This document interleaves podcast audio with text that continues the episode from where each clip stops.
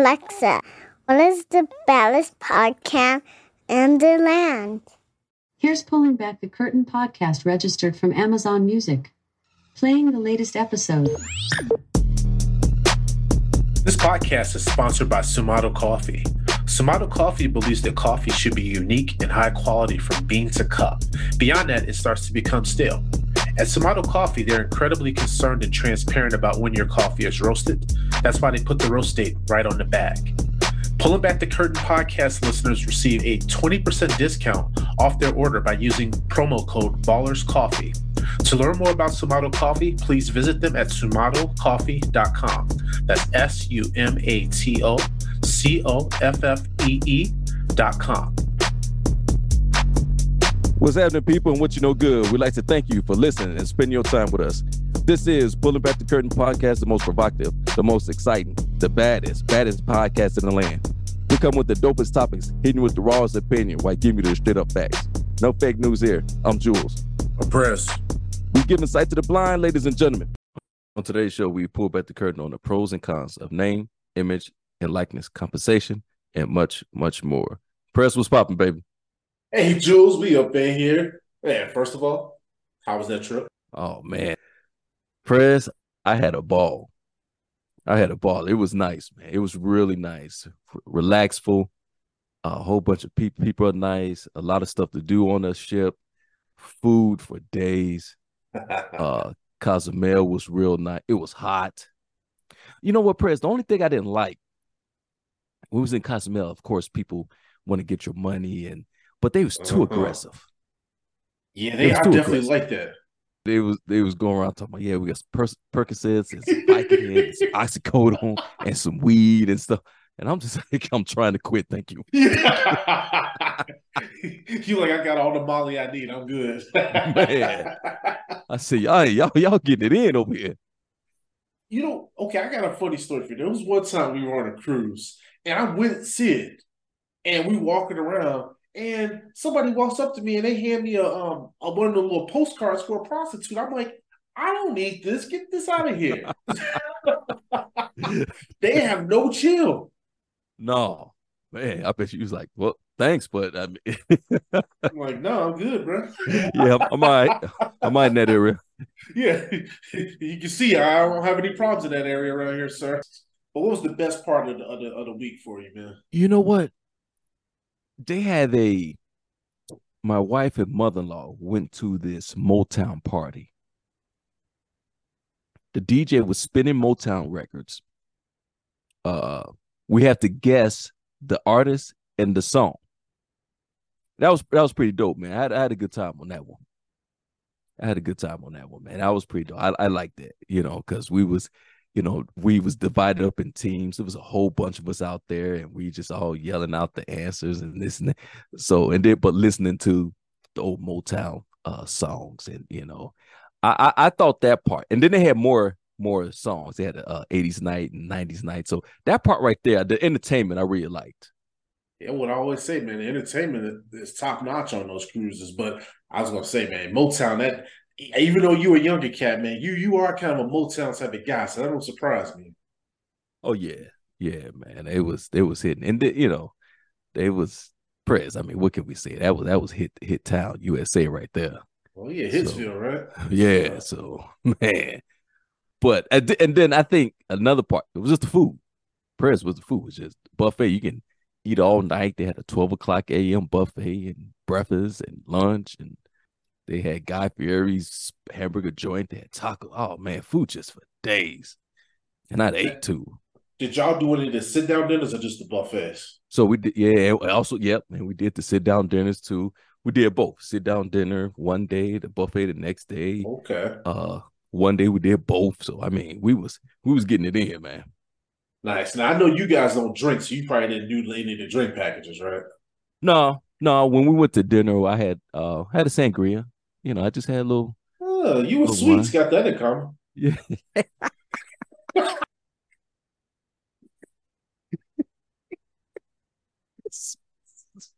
oh shit! I guess so. Ooh wee. Boy, hit me on that one, boy. man, you hit me on that one. People like, man, they must get they get some insight going on there. Yeah, we do. Yeah, we do. so you had sangria with dinner, so you kept it kind of chill. Yes. kind of chill. Now I was Yes, gonna say though, those drink packages, man, a bit of a ripoff. Now I heard they made a change to it. It used to be unlimited, right? Now Okay. I hear you can only get 10 drinks within like a, a 12 hour period or whatever. And I don't want to make myself sound like an alcoholic. But I'm like, man, if I'm paying this premium, don't put no cap on how many drinks I'm having. I feel you. It should be like the buffet. You? Bruh, right? should be like if, you, if you don't care about these people having a heart attack, why you care about being drinking too much? right. I guess I it's probably because you got these idiots jumping off the damn ships now. I was just about to say that. I guess the more you drink, the more you know. They don't want they don't want cats just just diving off the ship, man. I don't know.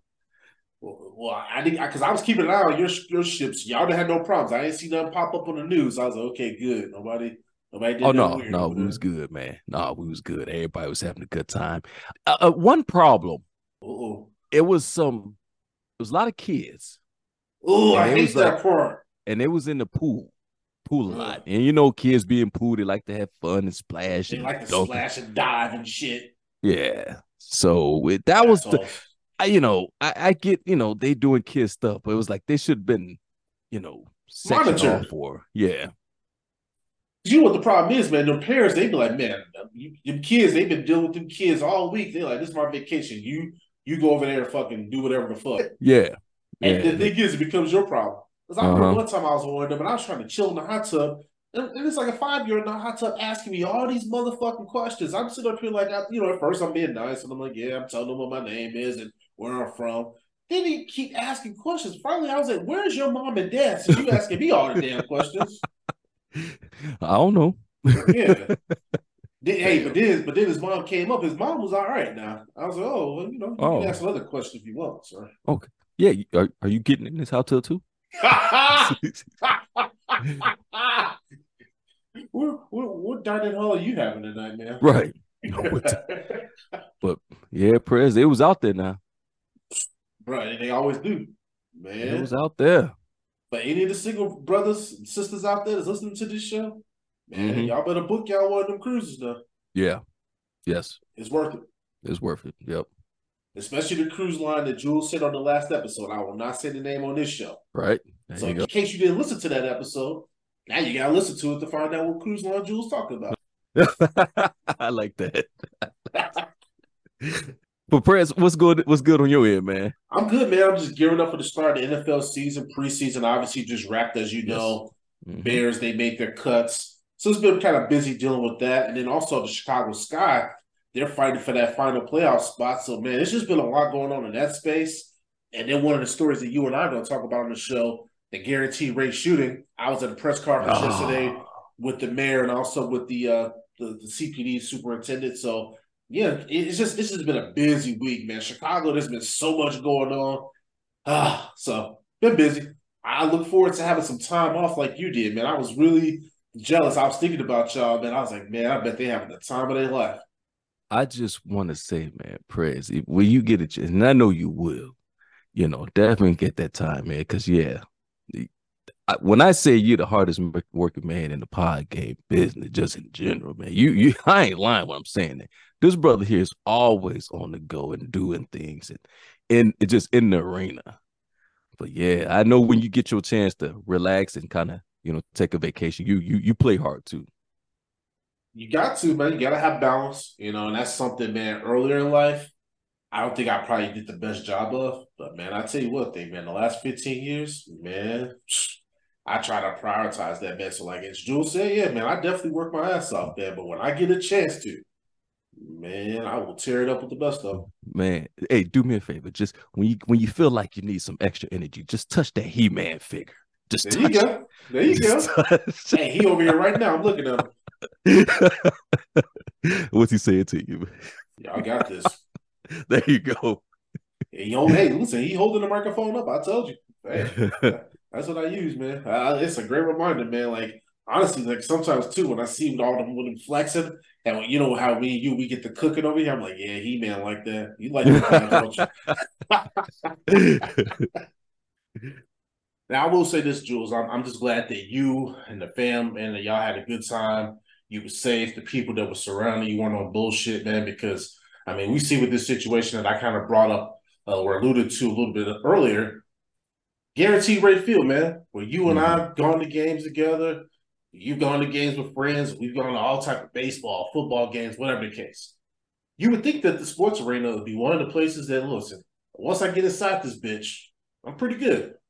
Nope, wrong. We have this guaranteed rate shooting situation, Jules, to happen. And it's kind of pissing me off, man. Just not only just the way the White Sox handle it, but also the way that the police department is handling this shit. Because we're getting all these conflicting reports that are coming out, right? Uh-huh. And they're not being truthful about what the fuck happened. There's details that are kind of like cloudy and murky. I think I even mentioned to you, I've gone to the precinct. I sat in on the press conference at the mayor and uh, and the superintendent. My biggest thing is that the stuff that's coming out is almost like they're insulting our intelligence, right? You want to mm-hmm. sit up here, you want me to believe that somebody smuggled a weapon in under their belly fat? I don't care if somebody had a gun up their asshole. The metal detector's still going to go off. I mean, there's people that have hip, you know, uh, replacements, and they go off in the metal detector. It don't matter where the shit is. That's what they're going to sit up here and try to tell us. I don't buy it. We're not getting any information about who the person is, who the, what their name is. What situation have we ever had where somebody got shot and we don't release their name? Or right. why are we not releasing the name? Yeah, because right now they uh, it's still an investigation where they I, I not press I don't I don't know if they're trying to really trying to be vague and try to really downplay it, but it's too big to kind of downplay because it happened in the stadium. Yeah. Like you said, when have you go to a stadium and worry about getting hit with gunfire? I know I am I'm, I'm vulnerable. I, I, can see, I can see, listen, Jules, I can see maybe walking outside on our way in, but damn, once right. we get inside, jeez. Uh, yeah, I'm. I mean, you. That's the last thing you think about. And I went to the Sox game because CPD was playing the fire on the little exhibition, you know, just to hang out. And you in there, you you in the you in the game. You're not worried about getting hit with gunfire. But but back with this, like you said, Press, it doesn't matter if the girl had the uh, gun in her belly fat, but allegedly or whatever the case may be, that metal detector should have went off. Did she get past security? Did she get past the metal detectors by chance? I don't know. I, I don't even think no. I don't even think you can unless you you know I, I don't know but and, and also this is another thing too because you know with me even on the media side of the house uh-huh while they may be a little more lenient they'll let us bring water bottles and like food or whatever like that they uh-huh. still uh-huh. are checking our shit for weapons and all that kind of stuff right and there was a woman on our beat and I'll tell you what happened. It, it was one of those situations where she was like a heavier woman and she kept going off. Uh, the meter, I mean, the uh, the detector kept going off. And okay. you know what they ended up doing, Jules? Is they had a what? female like take her to a side room and they did like an examination. Right, right, right. Okay. So this is my thing. How come that didn't happen in this instance? If what they're telling us is correct, where the woman hid it in her belly fat, then why did why wasn't there a female member of the security team with the White Sox escort this person to a side road and let's just you know let's see what's going on? They're trying to say that the, the detective went off three times for her, Jules, and they still let her go in. If that's that's the case, you know, allegedly, then, right? allegedly, right? Allegedly, if that's the case, then whoever was on that on that detail on that detail on that security screen, you know, just just missed it, didn't do a good job. You, the thing went off, and you just you probably they probably wandered down, and they probably just told it, "Come on."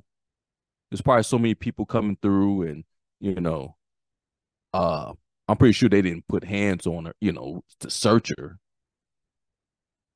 it's i mean it's one of them things unfortunate now the the lawyer to the to the lady who said you know that she didn't she didn't you know shoot herself now i you know i don't know because we like you said first we're not getting we're not getting a story from CPD. We're not getting a story from uh, the Sox are saying the So- White Sox saying the CPD are investigating. They didn't close the game, which they didn't shut the game down, which I thought was okay. That was a little different. We normally something happened, like some somebody gets shot. I think two two, two people got shot.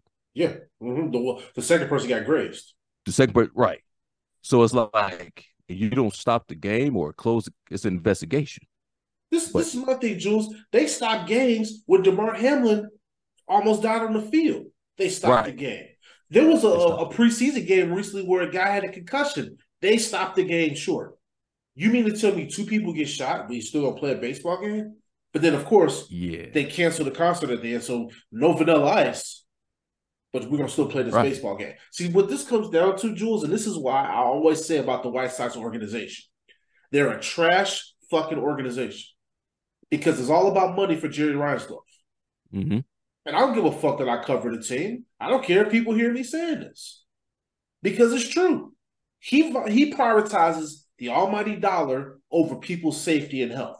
There's no way somebody's gonna get shot in my damn stadium and then I'm not gonna sit here and say, you know, we need to figure this thing out. Now I'm not gonna make an announcement on the scoreboard because then that's when chaos happens, right? Mhm. But we do some sort of a situation where we evacuate the the, the the the stadium, right? Do it in sections. I don't know how you do that. I don't know how that shit works. But we're not gonna have that game. this right here just this this was just wrong throughout the whole board. How the shooting was, of course, was wrong. If the woman bring the gun in accidentally shot herself and somebody else, wrong.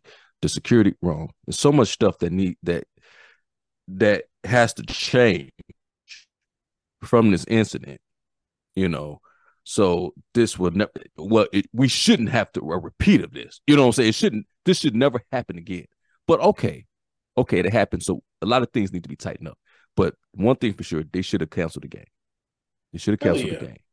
I 100%, bro. right, yeah. 100%. So, so I And this is another thing too. Okay, let's just say based on what they're telling us that this person snuck the weapon in under their belly fat. Then where's the weapon right now? Right. I mean, let's just That- let's have that conversation. Where's the weapon now? If, Right. if if I accidentally discharge a weapon and shoot myself, then wouldn't somebody see the weapon? Wouldn't somebody hear the weapon? true, true. Who who knows? We don't know if she was with somebody who passed the gun or left. Who knows? Or it never happened that way. I don't know. And then it's random people that you've seen on Twitter. They're showing pictures where they showing bullet scrapnels and rounds in their hands. So we know something happened. Something happened, right? It should, uh, but you know, in the statement is play a camera, and hopefully throughout the investigation um, um, unfold what really happened, and so so people have the right people have the right to know. I think so too, man. That's So, that's know. why I made the comment that I made earlier. I think CPD, the White Sox, they MLB, whoever is the security team that, that handles that for the White Sox. Right. I wish I knew the name of the fucking organization because I'll put them on blast too. Because all the way around, they failed the people, bro.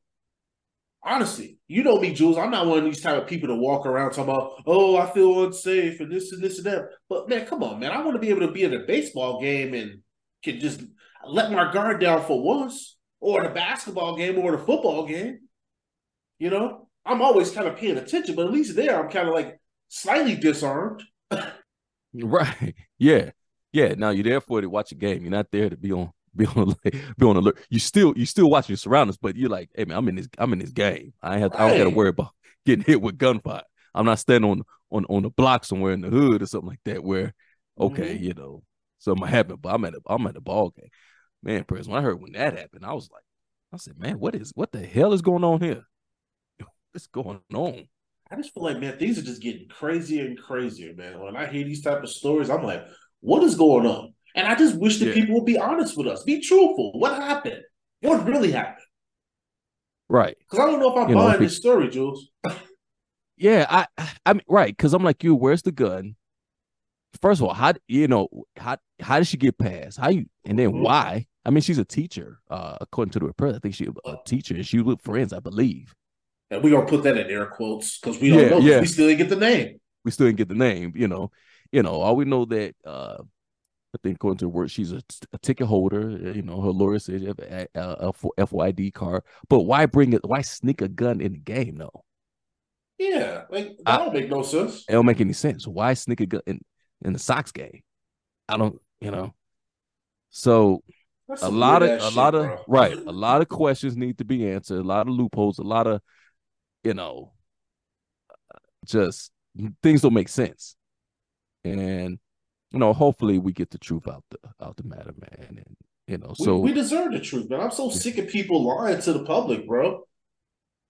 Like, damn, man, what, what you shielding us from? right. The the Reinsdorf made a call, say, hey, listen, let's kind of make this go away, say things, let's make this story like this. And because you know how stuff work, press. Of course. You know, of you know, course. Not, you know, they don't want to bring, you know, because of the name, image, and likeness and stuff. They don't want to bring discredit to the organization, the Sox Park, and they want to make it a friendly atmosphere. It's all about, you know, you know, smoothing over everything. So let's, you know, I think, but you, you again, can't do, it, you can't also, do it like this. But know? also, Jules, now hold on. It comes down to money when it comes to Reinsdorf. He mm-hmm. wants people to feel safe coming to his ballpark. Right. Right. Because if you don't feel safe, people ain't coming.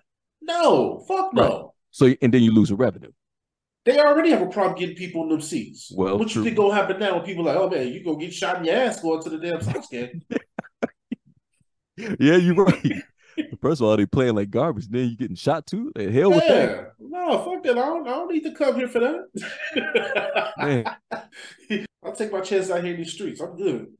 I don't know, Jules. That would just really like kind of like surprise me. Now, the hate crime that we saw down there in Jacksonville, again, you know, we talk about another senseless situation. This one, Jules, ah, every so often in the shoot, Jules, we have to remind our audience just how things go in this world, man. And it's like I get so sick and tired of having to talk about these situations where hate crimes happen, and you have these crimes that happen against people of color.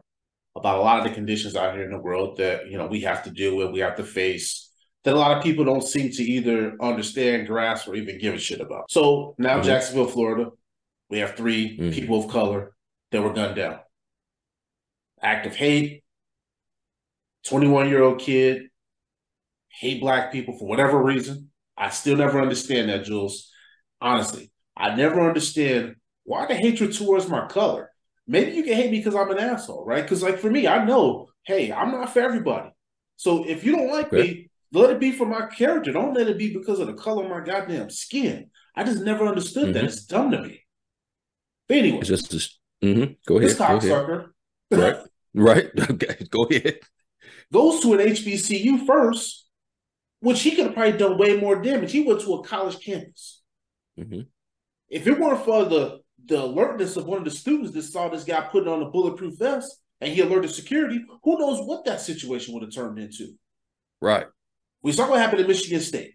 These things, when these active shooters get on these college campuses, shit can go haywire quick. Mm-hmm. So they get him off campus.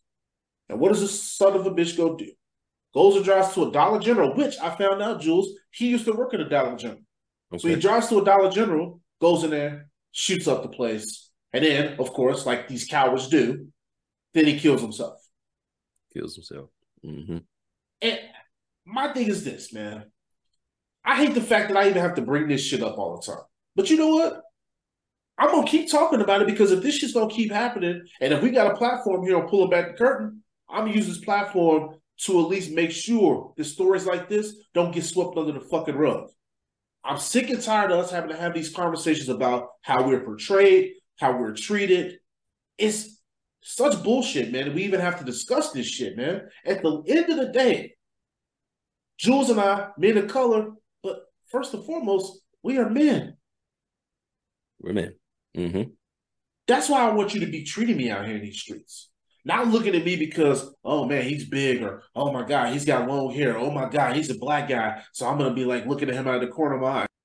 Press, I heard this story. And and it brought me back to it brings me back to Buffalo. It bring back to hell, even brought up higher learning. I mean, it's it's crazy how we in 2023 and people hate their hatred towards somebody's color, to a group, uh, to to a race of people because of of the color. And 21 years old, he's he was taught that. There's no way in the world, hundred percent. You know, there's no way in the world a 21 year old kid just hate black people. Just hate, how he probably was. He probably was never around black people. You know, I don't know what his up, upbringing about, but somebody taught him that. Uh-huh. According to the according to the story, he had he's not a part of any white supremacist group. According to the story, but he had swastika written, uh, scribbled on his gun on his rifle. Mm-hmm. He left a manifesto with his parents. They, you know, people want to know did he buy the guns legally? The, the bought the guns were bought legally. About time, problem, about time, which is another problem because right, which right, because hear this out. You know, this kid, he's had mental episodes. Uh-huh. So that's my thing. They need to do something with this fucking gun situation. Where, hey man, if you got like some sort of mental uh, health evaluation, anything like that, hey, we're gonna put a hold on this fucking application real quick. Because there was no, something right. in there you where I saw to... 2021 or something like that. This kid had a mental health fucking episode. Whatever the fuck that meant. You know, of course they downplay he didn't, you know, never been arrested. I think he only had a domestic disturbance a few years ago. Uh, yeah, that's the incident I was mentioning. That was the incident, right? What you was talking about, yeah.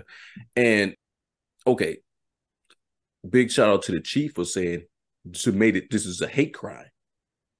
Yeah, which they they very rarely do. Which they right. You know, I'm glad he set up there and said, "Yeah, this is hate crime" because he targeted black people. He was a bigot. Mm-hmm. And you go and you kill, you go and you kill three people. I think he wounded five, and, and, and three was was fatally uh was killed. Yep. But you go to a Dollar General. These people didn't do nothing. And one thing about black people, Press, we we love everybody. Man, you know what I'm saying? Them, try to tell them we don't have problems. Nah, we don't. Man. We don't hate people. No. We're not big, big type people. You know what we are? We are reactionary. That's what black people are. Right. If you got good vibes with us, we fuck with you. We rock if with you. If you on some right. bullshit with us, we will fuck your ass up. Right. We don't have hate in our heart like some like some people, like some other type of race do. We don't wake up 21 years old, uh, uh, pages worth of I hate these type of people. Mm-hmm. Nope. No, and man, it's messed up because at, you at 21, you and I was in Cancun, Mexico. We weren't worried about hating nobody. Right. Exactly. we was we was hanging out with all types of races. Yes, sir. We all one people, some lighter than others. We all the same. We have hearts, we have lungs, we have organs, we get arms, eyes, everything. Everybody created the same. And you got this motherfucker, 21 years old. Somebody told him yep. that. Oh, I don't know what happened. Bullshit. Yeah, you can't tell me that he wasn't taught that shit. Because that's how it, that's how it was learned. And this is the thing. I know your family. I know where you come from. You've been around my family. Look, my grandmother, she had a lot of problems with white people, right? But she uh-huh. never told me to hate them. She just told me, hey, I want you to be educated on the, the discrimination that I faced growing up in the South. I just want you to understand the conditions that I had to face. Never mm-hmm. once in her mind did she ever say, don't talk to them because they're white people. She never said you can't trust right. them. She just wanted me to understand the stuff that I was learning in school and what she faced. And that's why, Jules, when I hear these kids that 20, 30 years old talking about some, oh, I don't like black people or or I don't trust black people or this and that. And I'm sitting up here like, from what? What's your experience? Right. Was your generational wealth taken from you? Were your ancestors beaten and raped? No. Mm-hmm. Mm-hmm. So what the fuck is your problem? I know why I walk around angry sometimes. But what's your damn problem? Mm-hmm. You got the world in your fucking grasp. Generational wealth and, and whatever you want to do in this world, you can do it. There's not laws that are being fucking executed daily to take away your rights to vote, to take away your rights to fucking do any of the things that matter to you in this world. Every day there's a law that somebody's thinking of to try to take our rights away from us. Women as well. I don't want to let make that not be fucking known. But when I'm talking about people of color, there's laws that are being put up every single day to try to take away our rights. And nobody's talking about it. Because we're too busy distracted away from dumb shit, like Jules and I talked about before here. Wake up. But I just don't understand why people are that angry. I'm sorry, man. There's nobody on this earth, bro. And I've had some people that have fucked me over, Jules, and you know who I'm alluding to. And I still have no hatred towards that person. Because guess what? At the end of the day, you're going to get yours. Right. Mm-hmm. Man, I ain't tripping on that shit. I ain't tripping on no cheese. I'm good. I replaced that. You still broke. So I just don't understand the hatred. I wish somebody, I really wish, I wish one person could reach out to us on our email and explain to me, like, hey, why it is the why is it that you think that somebody can have that type of hatred to people that have not done anything to them? And why is it that when we have these situations where people of color are the victims of crime, well, we have to be the ones that sit here and look our accuser in the face, or have to sit here, the mothers have to sit here and say, we'll pray for that kid that we don't fucking have any sort of any animosity in our hearts towards that person. You you notice the difference here, Jules, and I'm sitting over here trying to talk to you about why are we the ones who always have to bend over backwards and make other people feel comfortable? And then we got other people gonna sit over here with ignorance. They're gonna sit up here and say, I hate black people. Right. That's what we talking about. Chris, who who we go, who are we going around hating? That's what I'm. Ta- that's what we talking about. Who we hating on? But yeah, like you said, this this this this, this music loosely. This this this crap. I hate, but well, I guess we you know. So I guess I hope he wrote it down somewhere because we won't want to find out. But it's crazy, man. It's it's it's messed up. I feel sorry for the family. You know, one of the cats uh, that, that that that was killed worked at that Dollar General. You, you know, 19 years a, old. A 50, 52 year old, yeah, 19. They had a 52 year old uh, female and a 29 year old, one uh, older, uh, older, uh, elder, not elderly, but older lady, and and then a couple young people. I mean, didn't get a chance chance to live life. And uh, the 29 year old guy, mm-hmm. he had a four year old daughter. Now this young girl is going to grow up without her father. Right. Families are are torn.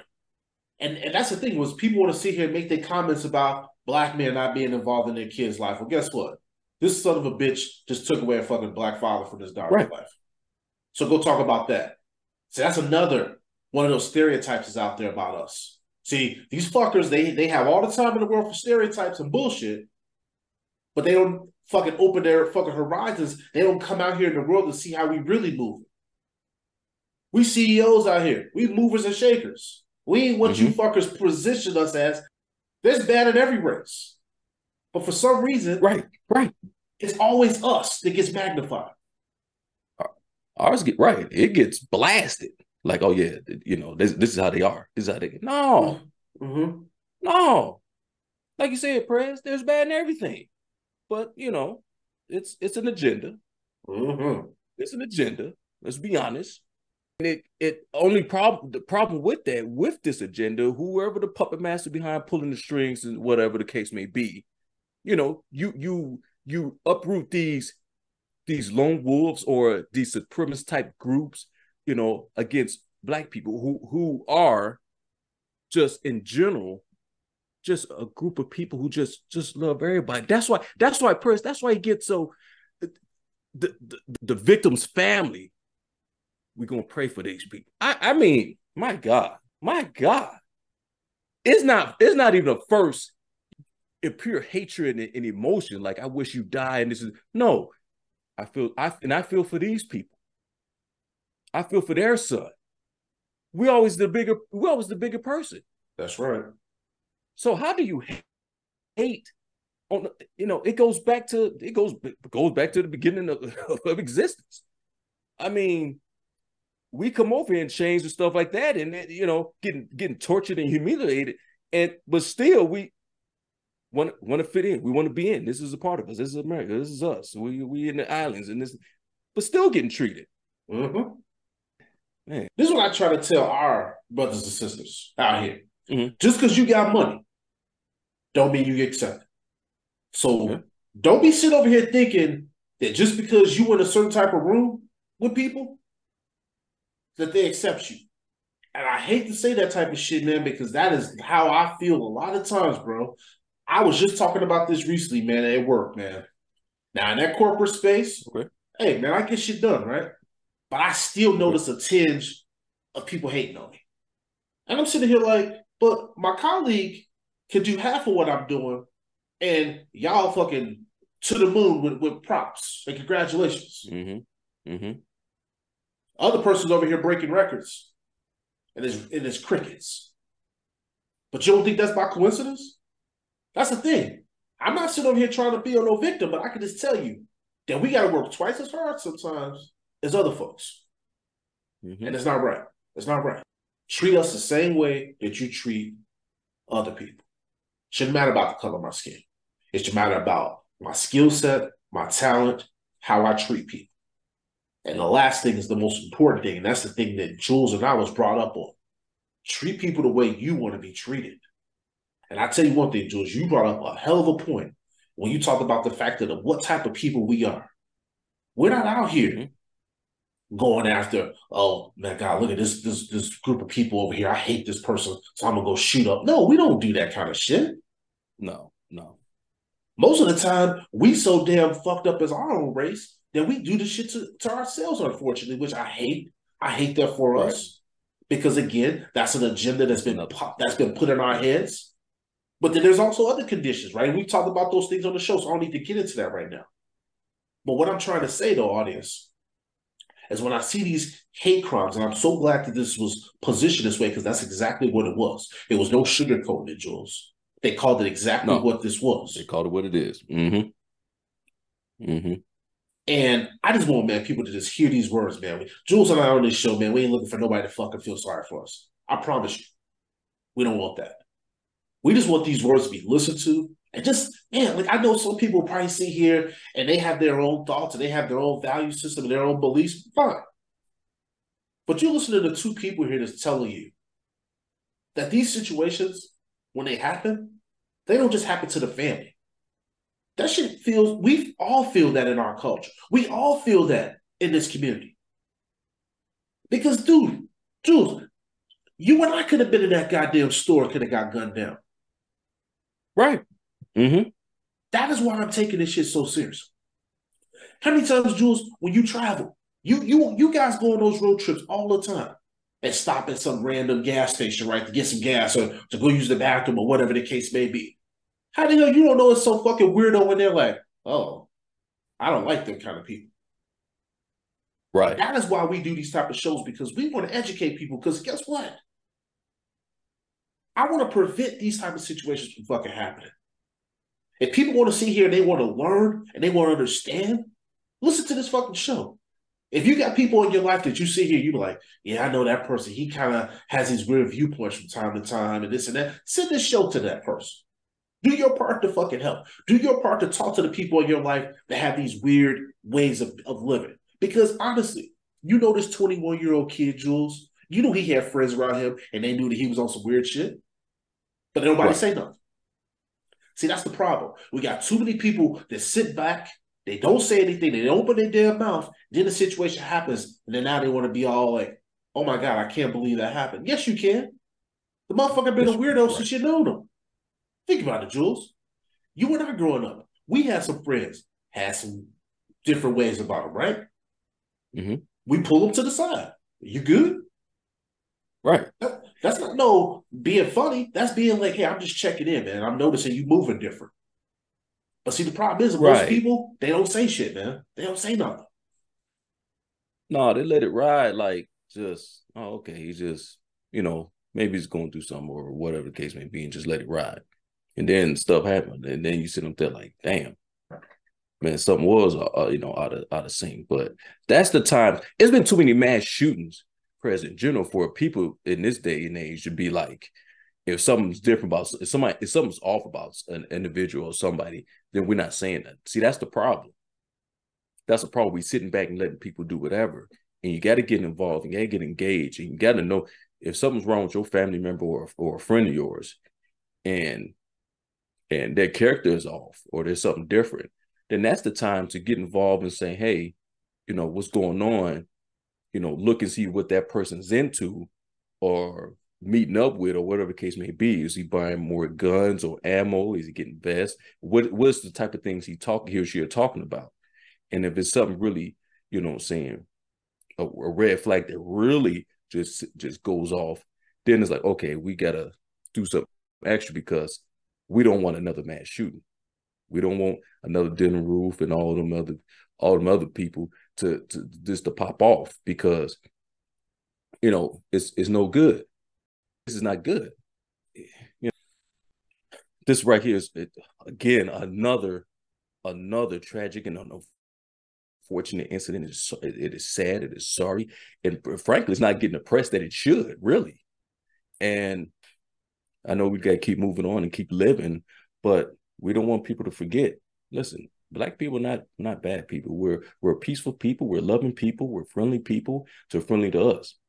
You know, don't let what the the, the media and and and the, the the the insidious type people are putting out there to persuade you any different. People are people. There's there's loving people, and, and, everybody's you know there's loving people in, in in different race and cultures. So let's let's be loving towards everyone and, and one another. I mean, let's and give know. people a fucking chance. Like that's yeah. my thing, bro. Yeah. My God, you don't know nobody until you sit down and have a conversation with them. That's the thing, man. We too busy as as people. We we look at somebody from afar and we make judgments, and a lot of times those judgments are wrong. Because you can look at somebody and think they're this and they're that, and then you sit down and have a conversation, and you're like, oh shit. I mean, I've done that a couple times. I can't lie and say I've never done it, but I try to be better about that. But I guarantee you, Jules, that I won't hate nobody unprovoked. If I fucking have some strong feelings for you, it's because you've done something. yeah, true. It, it, it was a reason. Yeah. something happened. Like, oh no, I don't mess with dude because this what this and this and this and this. Mm-hmm. Ain't no just I see a person. Oh, I just hate this person. Like, God damn, what happened? You know. Yeah. Like, so up? no. Mm-hmm. Well, Jules, man, we we gonna get into our listener letter, man. We gonna change the, the the, the tone of the show a little bit, but I, I, don't feel I don't even feel no kind of way that we had to have that type of conversation in these last segment because, like you said, Jules, this story has not gotten the press that it deserved. And too too many people are sitting around talking to me about Britney Spears getting divorced, and not enough people are talking to me about what happened in Jacksonville. That's the right. Who cares? Right. And the listener letter this week comes over from Maria. Maria didn't tell us her age, but it's okay, Maria. She says that her and her boyfriend are in their early 30s. And she said they've been together for five years, Jules. She said the boyfriend has been really good to her. And she says she's happy in every way imaginable except for one. And she said that's been from a physical standpoint. She said, since we moved in together last year, our sex life has dwindled down to practically nothing at all. She said, We have gone months without it, and it's becoming a major issue for me. She said, I brought up my frustrations to my boyfriend, and he just says it's just a bad stretch because he's been busy with work. She said, I don't want a partner that can't balance the needs of his significant other with his work. Fair point. She said, Fellas, in my opinion, my needs should be just as important as the customers that he works with. She said, I feel that a man should show his woman that he desires her and should be making moves on her every night. Damn, every night, huh? All right. She said, I should not be in a committed relationship and pleasuring myself because he's doing it for me. Damn. She said, I'm starting to wonder if we're just not right for each other. And I feel like I'm at my sexual peak and I literally want it all the time. Do you think that he's cheating on me? As he seems unbothered while I'm over here going through a thing. From a guy's standpoint, why do you think he's not making more of an effort to fulfill my needs? Ooh. Man, Maria. That's a lot there. Yeah. Oh man, prayers. A couple things. Either he is messing around or he's just physically not attractive to you. Both of those hurt. Yeah. Fuck. Because for you for you guys to live live together, I mean, they only been dating for five years, so we're not talking about 20, 25, 30 years. Right. So it's still kind of it's still kind of fresh, still new. It should be. And then you talking about going months? Oh yeah, something's wrong. And then when you ask them about it, just you know, I'm just you know, babe, I'm just tired and just busy. You know, deadlines and bosses on my, you know, all that excuse. All those are excuses because the guy, if my wife would have told me, eh, if I if we would have went a week, my wife would have like, hey, yeah, hey, okay, what's going on? Yeah, what's up? Ain't no way where I can come to her and say, oh, you know what, but uh, maybe a couple times, but it runs thin though.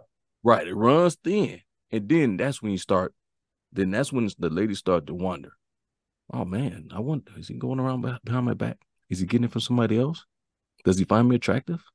Am I doing it for him? You know, and that's a bad place for your girl to to, to be thinking, mm-hmm. because that when somebody else can come through the back door, like, all right, because if you ain't gonna take care of it, somebody else will.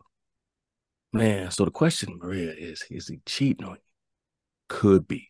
We don't know for sure because there's no evidence. But if you haven't, if she haven't expected him of anything like uh, lipstick, perfume, anything on this uh, phone, social media, or whatever the case may be, then it could just be, man, brother, just he just not interested.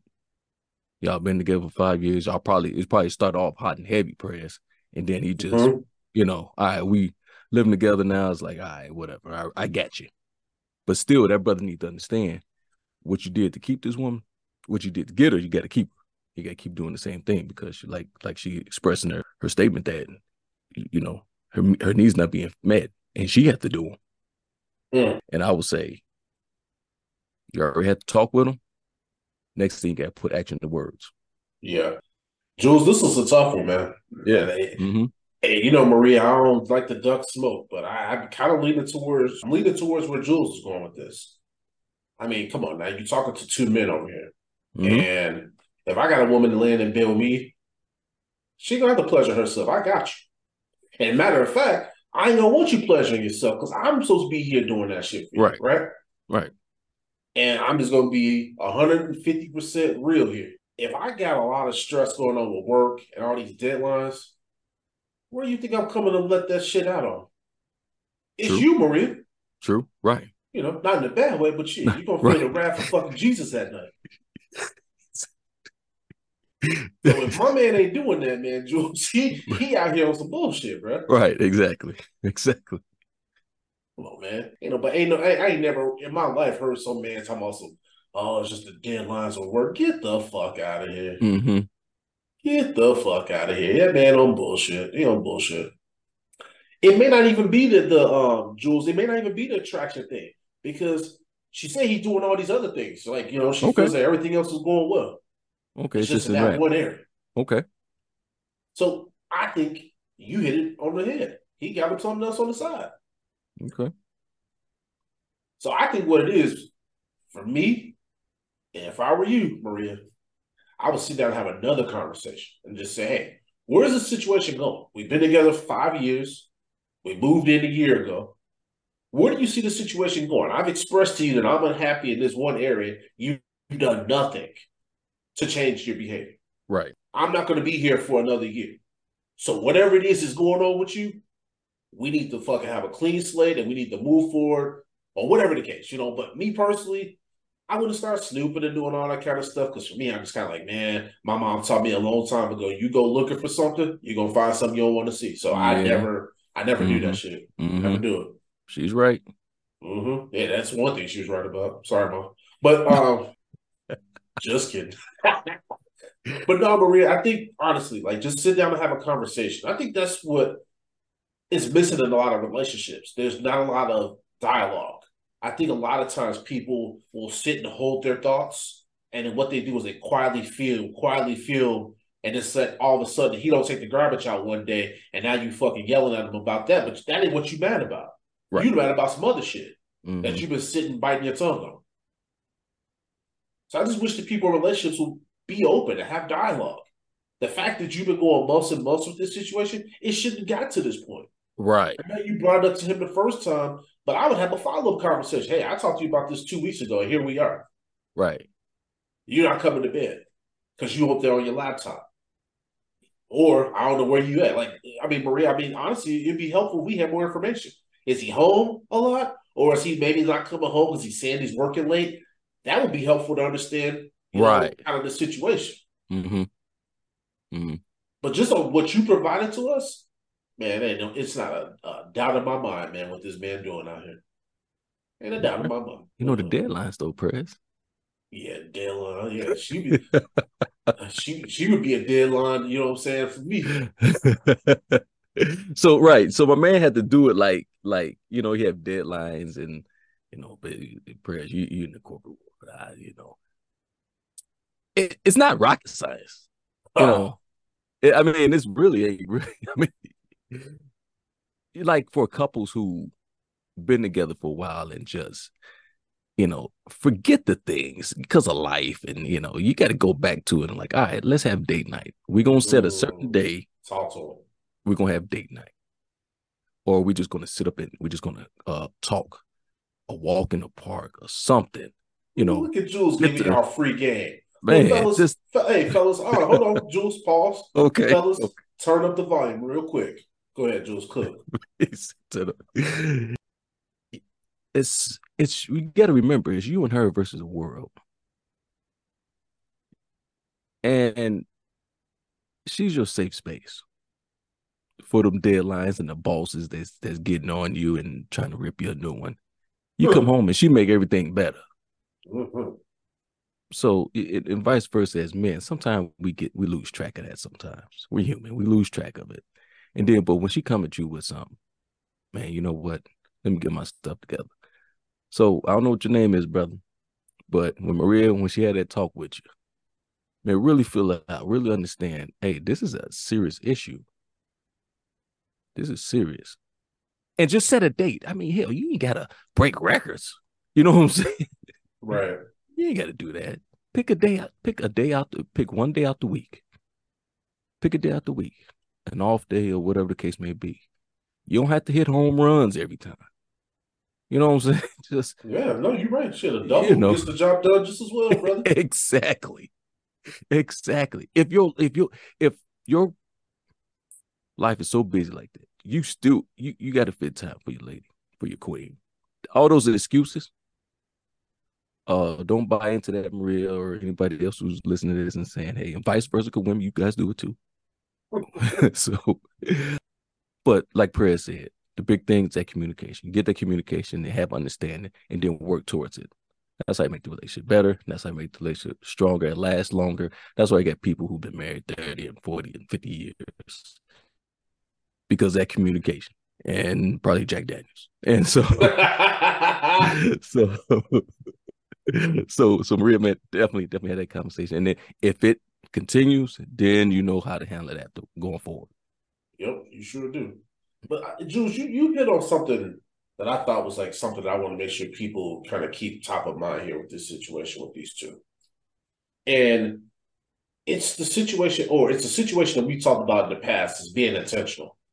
And you Mhm. talked about the conversation, the walk in the park. Sometimes it's shutting off the electronics. Mm-hmm. You know what I'm saying? Setting your phone on do not disturb for a couple hours, right? Let me maybe having a Netflix and chill night with your lady, Oh right? yeah. Oh yeah.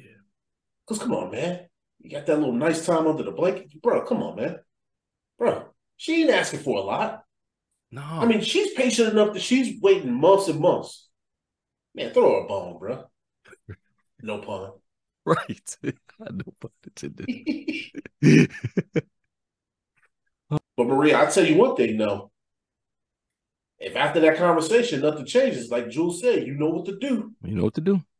Cause I promise you, it's, it's a lot of cats out here. You ain't gonna have them words.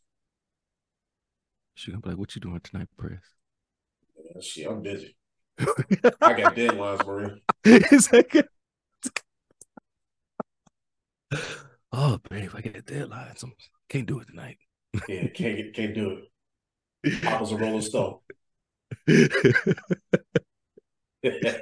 oh But- man, But hey, but I wish them luck, man. I really do, man. I, Yeah. I, I I like the fact though, Jules, that she's at least taking the steps, right? She brought it up to him.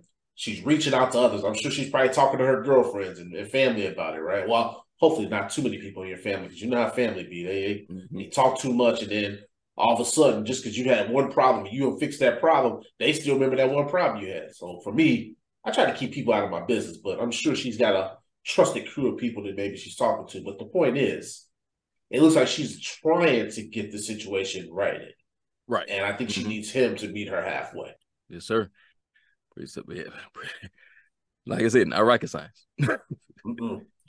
So, Jules, obviously on this episode, we're going to be digging into the pros and cons of NIL. But before we get there, we hadn't really talked about a lot of the carjackings and, and, and, and the car robberies that have been going on in Chicago. And now we see where the city of Chicago, led by Brandon Johnson, they decided to go after Hyundai and Kia. And so you and I hadn't got a chance to talk about that much.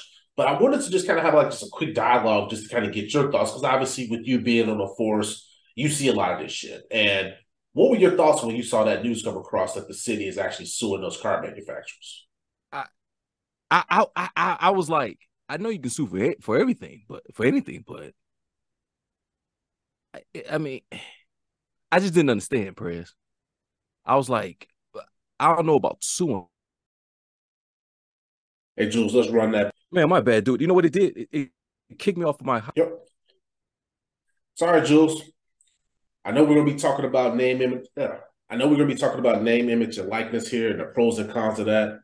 But there's a couple other things that I wanted to kind of pull your coattail on. And I know, obviously, with you being in law enforcement, you've seen the uptick in, in, in the car robberies that have been going on here in Chicago. And Yes, it seems like the response from City Hall was to sue the car manufacturers. So I wanted to get your thoughts on that, just because obviously you're out here, you're seeing the shit that's happening out here. What were your thoughts when you saw that? Dude, press real quick. I, I just recently recovered a stolen auto. Well, matter of fact, it was, uh, you know, cats was was was was was riding it, and, and you know they they ended up jumping out and fleeing, but it was a Kia, Uh, and the steering ki- the steering column was ripped off, and of course they had the USB cord in there. Um, but that that's probably about the fourth one I recovered, fifth one maybe this year, and it is crazy. It is, this thing is has spike. I, I never, nobody ever seen it like this. I mean, we all, almost all because of fucking TikTok, huh? dude, my my thing is you sue that person. I don't. I mean, I don't. I, I I was a little thrown off by suing the car manufacturers. Now, granted, I was like maybe a fine because you should have put something in place to kind of these, cars shouldn't be easily, you know, you shouldn't be able to steal these cars so easily like that. Um, so I definitely a fine, but the the the the the sue, I was like, oh wow, okay. I mean, I know you mean business. Serious. I mean, let, let me let's be honest. If they had in place something in the in the beginning, Eh, you know, eh, we wouldn't have this many cars being being stolen like this. yeah, But then again- nuts. But then again, you can't forget about. I don't care if the car. Now, eh, a part of me is like, well, I don't care if the car didn't have this. You're not supposed. That's not your car. You're not supposed to take it. So I was like, okay, I see where where what what, what the mayor's trying to do. He's real, you know, serious about this. This it need to be all hands on deck. It had to be some accountability um going on. But I don't know. I don't know. I don't know if this suit will- go anywhere. I don't know. I don't know. I'm not in that that field. Like, but I, you know, I think he's trying to take, trying to take, you know, try to grab kind of grab his bull by the horn and kind of take charge on this. But I think you're, you kind of, if you're going after them, then okay, we, we still got to do about the, the the actual criminals because they are getting caught, then they're getting released. I want to see how this plays out. I think, of course, Jules, we we always have to make sure that we are not distracting from like the real issue. And the real issue is like people that are out here doing stupid, fucked up shit, right? Mhm. But I also think that the car manufacturers does have a responsibility to the customers, right? So if I'm buying a product from you, it should be equipped with the things that you're telling me that it has. Exactly. hmm So I understand what the mayor's trying to do, But I think, man, this is just one piece of the equation. I think, yeah, this lawsuit's cool, but we also need to figure out what we can do to stop what's going on out here. And, and I've talked about it in the past, and maybe I'm just naive, Jules, and I probably am, but I always talk about the fact that when I was growing up, you had police officers that walked a walking beat, Mhm. and they were always around. And Mhm. I don't know, man. I just didn't notice that a lot of this type of shit happened back then because the cops, everybody knew the cop in the uh, or in the community, and people kind of looked out and like kind of told them things, and you know, motherfuckers they they looked out for you. And I feel like nowadays there's none of that. There's no you know relationship with the community. There's no working together. So of course all this stuff is happening, and no one's doing anything about it on both sides, and it's just tough, mm-hmm. right? So how do you fix that? So I feel like what the mayor's trying to do is he's trying to he's grasping the straws right now, man, trying to figure this shit out. But this problem runs deeper than you suing the car manufacturer. Because okay, fine, you sue them, you get money back into the city, but we're talking about people from in low to to uh, to middle uh, communities and households that are having their cars stolen. That's how people get to and from work. So how Right. we compensate those people for that for their losses? You still have the issue. The That's problem's still there, say. right? Yeah. Yep. The problem's still there. Mm-hmm. So to your point, and I don't necessarily know if I won't even come after cash bond because a lot of times, Jules, in the past, they use cash bond as a way of keeping people of color in prison for dumb shit. So I feel like what they tried to do with cash bond is they tried to help people of color, but what, what's happening is you have people that are manipulating the system. That's the Mhm. issue. And that pisses me off because it's like, man, for years, cash bond was an issue. Then they bring a solution in, and then you have career criminals that'll learn how to manipulate and how to maneuver It- and get back Dude. out on the street. Exactly.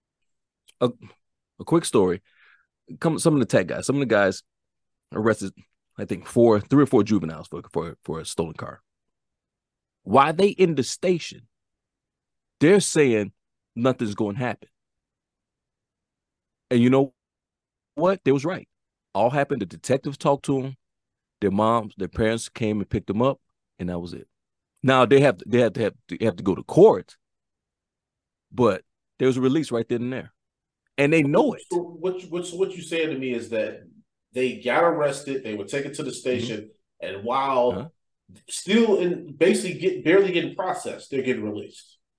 They're getting processed. Yeah, after the paperwork, the parents come up, signed for signed for their bond, and they get released. So what kind of what kind of ramification is is what kind of learning experience are we getting here? You know, they're saying they're having fun in the lockup, talking to each other, laughing, and say, "Yeah, ain't nothing gonna happen. We're gonna, gonna we're gonna get released." Press, they know the system better than we do, and Well, the I think- system's a I joke. Like, I'm think- be honest. Well, I think that's well, the system's been a joke, and that's not just for that one reason, but I, I Huh? understand because I would understand Oh, it's plenty. And I know if I'm doing my job and I have people that are above me that are here to enforce laws and things like that, and they're not doing their part, that piss me off. So I can understand where you're coming from. And so when I look at this situation, I'm like, okay, Jules, then how do you solve it? How do we stop this? Okay, so fine. Right. So Kia and Hyundai, going forward, they have this thing fixed in their vehicles. I, ain't nothing you can do about the older ones. That shit, water Right. the bridge. But Right. still, Water how do you bridge. solve the issue that's happening? The issue that's happening is here that we have all these fucking cars that are being fucking stolen. How do we stop that? It's the same thing that I talk about with gun violence. How do we stop all these mass shootings? Mhm. Like, have all the conversations that we want to in the world, but how are we stopping these things that are happening? I don't hear anybody coming up with any solutions. And that's the part that really No. Fucking burns me up, Jules, because I know the way that I was brought up, I know the way you were brought up. And it's just tough when I like see communities that I feel like are better than how they are, are behaving. And I'm like, what the fuck is going on? What are we doing? you and I, we we we we're the antidotes, right? We grew up with, our parents putting foot in the ass. You can leave a car running with the keys in it. We walking by, we not touching it. But why Yeah. is that? Be- because Hey because there's consequences, bro. There's dude, consequences. there's consequence for your actions, right? yeah. we wasn't no so a big part of the problem is the parents need to be involved, need to raise these kids. That's the household, man. I I can't tell you how many times I go into these houses and, and it's broken. No mm. father in the household and no discipline. The mother is too mm. the mother is young by herself, can't do it, or the grandmother is too old and can't control mm. these kids. Jeez, yeah. I mean, you get you get teenagers cursing out the parents, the mom. You get the the baby's father, the child's father, going at it with the mother. So the kid the kids see this and don't don't respect the mother or don't respect the father. I mean, as a, as a, as a black man, as an older black man, coming in in some of these situ a lot of these situations, I'm like, I'm I'm I'm like, what the? Wait a minute, you just call your mom a B? Mm. I'm I, I'm I'm looking like I, I went back to my child like that wouldn't have happened, and I'm no. looking over there like mm-hmm. that that wouldn't have happened and that shouldn't happen. It shouldn't happen. No, I would never. I hell, like I say, I'm I'm I'm damn near fifty. I still don't curse in front of my mom. That's the, how much respect I have for that lady. Yeah, I respect. It's that. it's it's crazy out there. It's crazy out there, prayers and and the stuff I'm being, you know, seeing and introduced for in firsthand, and I'm like, well, hell, no wonder why this stuff is like this. So we got to fix this. the home. Had to be fixed. The home got to be fixed, man. We need fathers. We need fathers in these homes, or not in the homes, in these these children's lives. It, it's because prayers. I mean, you look at it. Each year I've been on the job, it seems like it's getting worse. Crime is getting worse. It is demonic. It is. It, I mean, all the above. Whatever people want to put uh, label this is all the above because now it's just kids are just just out of control with the drill rap, the the the, the drill rap. I mean, it's just demonic. I also want to make sure that we keep it kind of top of, of mind for the audience that all the things that Jules brought up, hundred percent agree with. But I feel like, man, the thing that no one's talking about is these situations are happening everywhere. Where there was a time where incidents were isolated in certain pockets in in a lot of our major cities. Now you have shit that's going on in suburban cities. Like just recently in Chicago, right. just outside of the, of the city, they had another one of those teen meetups in Cicero. Hundred kids mm-hmm. jumping mm-hmm. on, on top of cars and shit. So I know we, we were talking about the Kia lawsuit, but I think for me, when I think about these situations that happen, I'm like, what changed? You know, I know the pandemic came and I know the people were locked up I feel like some of this, man, people just they did not come out of that pandemic better. I think that we, as a civilization, as a society, we became worse after that pandemic. Yes. Mm-hmm. People right. are short fused. And so, to your point, Jules, you seeing this uptick in crime because you got violence that's going on because people are angry. People are, are fucking at the drop of a dime, somebody's looking to fight somebody.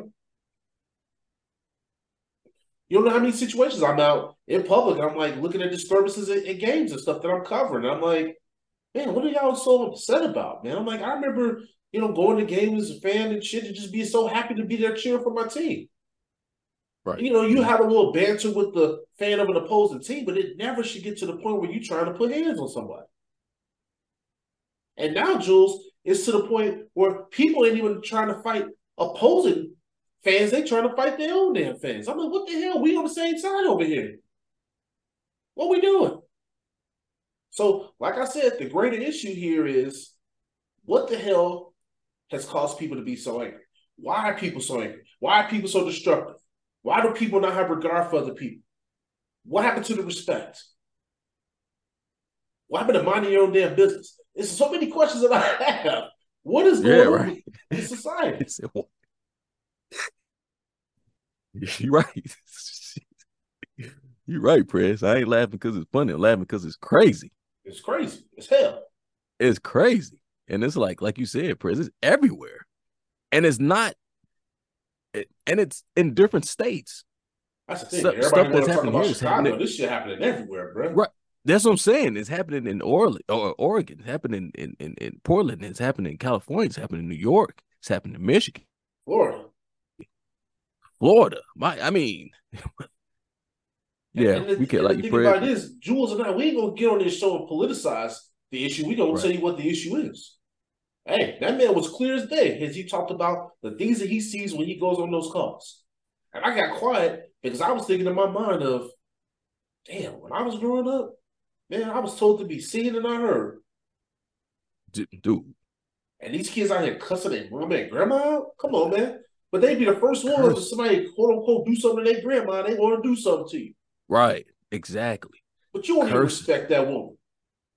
No, and in, in some instance, fighting. Jesus Christ. I mean, and, and let's be honest. Sometimes it affects you. You go in these situations, it affects you because you're like, man. And then day after day after day, that's a different topic. But I mean, it, you, Well, Jules, that's why I always tell you, man. I, I salute you and the wife for having the lake house and being able to have those outlets for what you do in the gym and also taking trips, man. Having that time with, with you know with your friends and family, man. Probably even having time on the show. Being able to kind of yeah do things that you enjoy doing because man, the stuff that you see, brother. Uh-uh. See, we all talk about mental health in this world, man, but Hey, that's more than a talk track. That shit is real. It's people out here, man, that are Right. fucking being exposed to some shit. And that's why, man, with, with, with law enforcement, man, I feel like, man, a lot of cats, man, in your business, Jules, I hope that a lot of people in your profession, man, are doing things to have healthy habits outside the job. Because, No, man, right. some of that shit, bro, man, please. Please. no, you're right. You definitely need an outlet because you can't keep internalizing this stuff because it'll it'll just it'll just eat you up. It'll kill you. And and and to a lot of points, it had. How can we fix this? It's the major, you know, two major important questions, man, and that definitely needs some solution. Could it ever be totally uh, solved? I don't think so. But we need to, you know, kind of mitigate and and and, and that drastically decrease this because it's like it's like it's getting worse. You know, almost twenty thousand cars stolen this year. It's only September. Now, this is my sentiment. We're going to move on to the last topic before we get into NIL. Uh-huh. So if we can sue car manufacturers, how come we can't sue parents that aren't fucking raising their kids the right way? Because as a parent, right. You got the responsibility of making sure that your fucking child isn't my problem in the future. So can I sue parents going for it? If if something happened when your child does something to me or mine, I can take you to court and then you're fucking civilly responsible. See, that's my thing. Maybe this case is opening up some Pandora's box here. Just think about it. True. If you go hold the Mhm. car manufacturers responsible, which okay, whatever. Then what about the people that are personally responsible for what's going on? That's just my two cents. Yeah, no, you're right. You're right. Hey, we can sue, like you said, we can sue, sue the parents. We, yeah, we can sue everybody. I mean, I like I said, Jones. I don't think this is. I think we. I think he throw us some crap to see if it'll stick, but I don't think this is this. This ain't the way. No, he trying A something deeper, here. holistic approach, Yeah, think so and yeah, yeah, and it's just no. This issue is more than just suing the car manufacturer. Uh, that's why I made. That's why I made my comment, man. Sue these damn parents. Like you said, if I'm hearing what you, I'm I'm, you. hearing correctly what you said, how these kids are getting in trouble. That the parents ain't around when the trouble's happening, but they there to bail them out. And we gotta stop fucking bailing these goddamn kids out. If your kid is a problem out here, he a problem. There needs to be some consequences. You think my grandma You're right. Ju- you think my grandma Jules would have let me been out here doing dumb shit and she just gonna keep coming to No. bail me out, mistake after mistake after mistake? Fuck no. No, They Mm-mm. gonna let me sit in there and think about what the fuck I've done. Stop bailing these fucking even- kids out. You're not doing them any favors. right. So you get a lot of parents It starts at a young age. They make excuses for their kids. They four years old, five years old. Oh, he's just a kid. Oh, this no, he ain't no just a kid. See, the problem is these parents are being parents. They let the kid run the fucking household. I see Yeah. it all the time. Everybody thinks Mhm. it's all innocent until that motherfucker gets old and they had no damn consequences their whole life. And then that was my problem. Now I got to deal with your fucking dumbass kid. That's my point, Jules. Is that I'm just sick and tired of the lack of accountability. Yeah. Lawmakers and all this kind of stuff. Yeah, that's one piece of the puzzle. That's one. But right. anybody that comes from me, they're gonna have some goddamn sense. That you gonna represent this last name the way it fucking should be represented. We should have pride, man, in, Mhm. in who we are, our family structure. We should have pride in us and ourselves. That's the problem, man. I talk to these kids all the time. I'm like, man, look in the mirror. That's the only person you letting down. You let down, mama. All you doing is stressing mama out. You let Right. you And- letting and- yourself down because you fucking gave up on yourself. You're sick of it. dude I, I i feel you because i was sitting in that uh when when them kids was being processed and they was you know you know grab ass and then you know i sometimes i feel like i have a duty to at least talk to them you know talk to some of these cats. The one that you can talk to because some of them just and i went up there to him and said why we here? I just asked a question. I said why we here? You know they looking at you know because there was a couple female people fe- females was getting locked up and they making you know rude uh no uh gestures and stuff. So i was like walked up to him and said guys why we here you know this and this and this i said is this cool i said you guys is this is this okay this guy get popped off with you know with a stolen car where was you going with it you know we was just joyriding this and but it's not yours and you hear, here you putting all this pressure on your on your parents or whatever the case may be. I said, guys, it's not going to get easier. Right now, you're 15, 14, 15, 16, 17 years old. It's not going to get easier. Life is hard. And as an adult, it's even it's even harder. You guys got it good right. Hmm. I said, guys, if you don't make if you don't start making a change, it's just gonna get worse for you. And I left him like that. And then one of them was like, Yeah, you know, my birthday's, you know, I think it's like a couple days. Well, happy birthday. Make sure I don't see you again. you know what I'm saying? So Honestly, I'd have been frustrated if I'd have seen them in there grab ass and, and not taking it serious Yeah. because what they realize, what they should realize is in, in, in my life, I've had handcuffs put on me twice, and neither time was something that I did. It was basically a cop basically accusing me of doing something that I didn't do. But my point is, it shouldn't be a badge of honor to get locked up. no. I don't no, know what happened in our society where people Right. sit here and they brag about the fact that they got locked up. We had enough in our. I'm just, I'm talking to my African Americans real quick. I, I don't mean to exclude other people. We had enough in our fucking history of being locked up physically and mentally. We got to get out of that fucking Mm. mindset that, oh man, I was locked up and I, I, you know, what I'm saying, give me my props, give me my flowers, and I did my time. Mhm. what about the people that's out here doing their time and, and, and not getting locked up? That's out here raising families. Like we need to make that Right. shit cool. I know I'm over here getting off into a tangent, but we need to make being responsible be be a thing that's respected in this fucking culture. Mhm. It shouldn't be corny to do things the right way. That's another. Now, that's a difference now because there's, a- Okay. there's a lot of lame people in this world, but I'm not talking about them. I'm saying Right. it shouldn't be corny that you decide I'm going to go to school, get my degree, get married, have kids, buy a house, pay my taxes, don't cause a problem. That ain't corny. That's living right. That's lit. Nobody, no, And- hey, and- nobody rapping about that shit, And another thing, Press, you ain't got to look over your shoulder. man. Man, talk to him.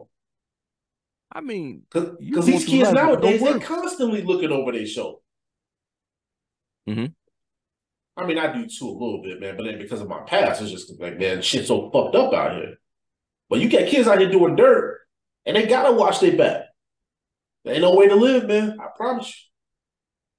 14, 15, 16 years old, I don't want to be in no damn cop station. What the fuck I want to be in here for? right. That shit ain't fun. That Jules, you were talking to them like they were human, but the times that I've been involved with, the cop situations, they ain't taking talking to you like no damn human. They talking to you like a piece of shit. Why the hell I want Yeah, to be see- fucking involved? Why I want to be there? Right. And, and sometimes, you know, these cats nowadays, they they, they don't get the the they some people don't respond and they, you know, I was looking at I was looking at them and they didn't. I said, let me let me talk to them. Man, let me let me go ahead and rap to them. I was furious because I'm looking at them like these could be my kids. You know, mm-hmm. not saying they my kid, but say they old enough, they can they can be Yeah. He could be my you kid. also looking at yourself when you were a Yeah, teenager. and exact- yeah. Like, come on, man. Like, right. What are we doing? It's it's only gonna get worse. Trust me, it's only gonna get worse. You keep this up, it's only gonna get worse. Or you won't even be around even live this life. I mean, how many times you see it on these social medias, man? Cats over there walking on the street and they get gunned down because Yeah. they get they get caught lacking. Yep. That's that- exactly that's that they living- say. That's, That's that exactly what right. they say. You get caught lacking. Y'all put some stuff on social media. You out in the streets. You don't think your ops know where you at? You Mhm. posting stuff all the time. Oh, yeah, yeah, yeah, yeah. You know, uh, uh, peanut over here. Yeah, what Everybody talking. call them nowadays? Yeah, he over here 31-22 right now. Yeah. That's all that. And that's the thing, man. People they they so dense, Jules, that they don't realize you putting all your moves on social media. And that's how people get popped off. That's how FBG was it the FBG Duck. Yeah, That's how yeah, yeah. got Duck, killed. yeah. Uh-huh. Now, his ops, he put all this bullshit in his music. And guess what? Your, your girl's putting on her story that y'all shopping in the Gold Coast, and 20 minutes later, who pull Right. up? Mm-hmm. And Exactly. that's what I'm trying to say, bro. It's like, man, if you live the right way, you ain't got to worry about that.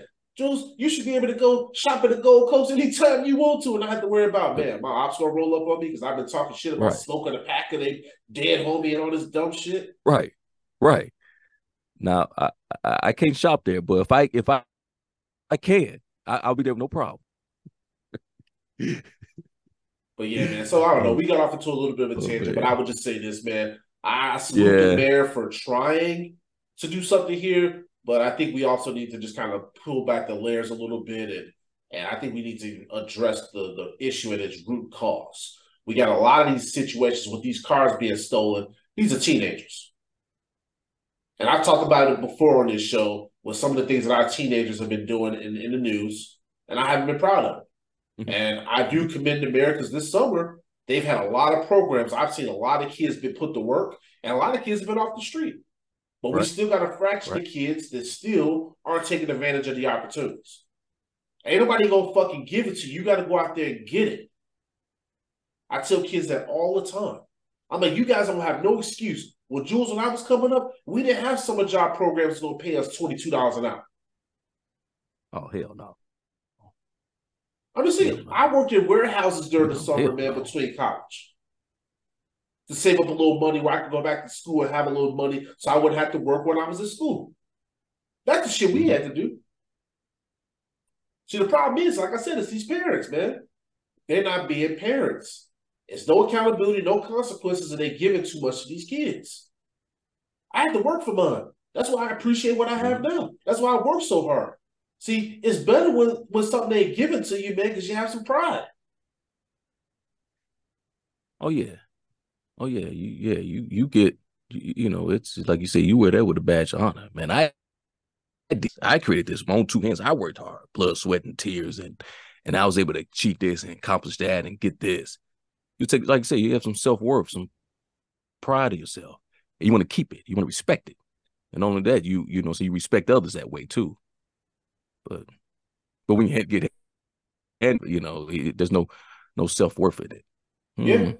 So, but let's man, we gonna finish this episode off. Yeah. All this, hey, listen. I mean, we gave y'all a little verbal gold on that one 'cause, uh, we didn't intend to go that long, but you know what I'm saying. Like this, sometimes, man, when the when the, when the flow is going, we just gonna let the show go where it goes. But hey, we're gonna wrap it up here on NIL.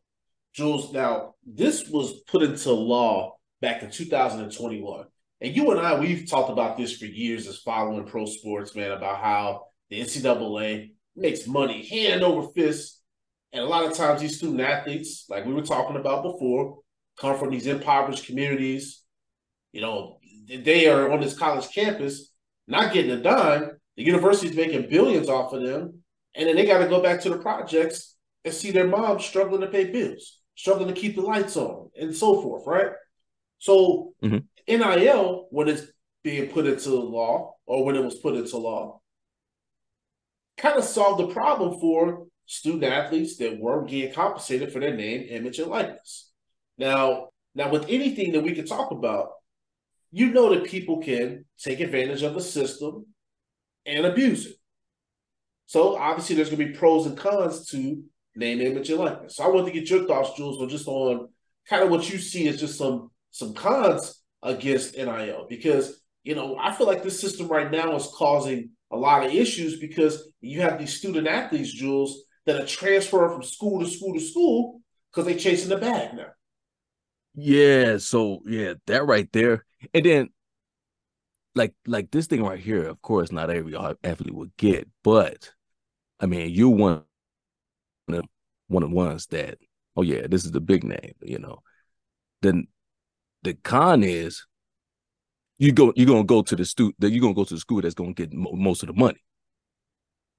And and and with and with that, some of the other colleges, uh, maybe some HBCUs, some other colleges that can that want to attract that athlete won't have a chance because they don't have the the money no, or the the, the backing. Yep. So that right there is a big con. You know, so these schools that's that's that can afford these athletes, these athletes that's coming in because you know they you know they're gonna get that publicity, autographs and all that other stuff, pictures, jerseys, you know, being sold.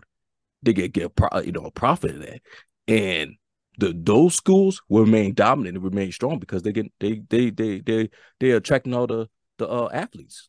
They won't come there because it's like, um, maybe if you're not if you you you're good, you're cold, and you know, and you you're the you know you're you're you're good, but maybe you just not that good. Maybe you can't make it to the pros, or even if you can, but you're still a shot. Hey, I'm getting I'm getting some ends.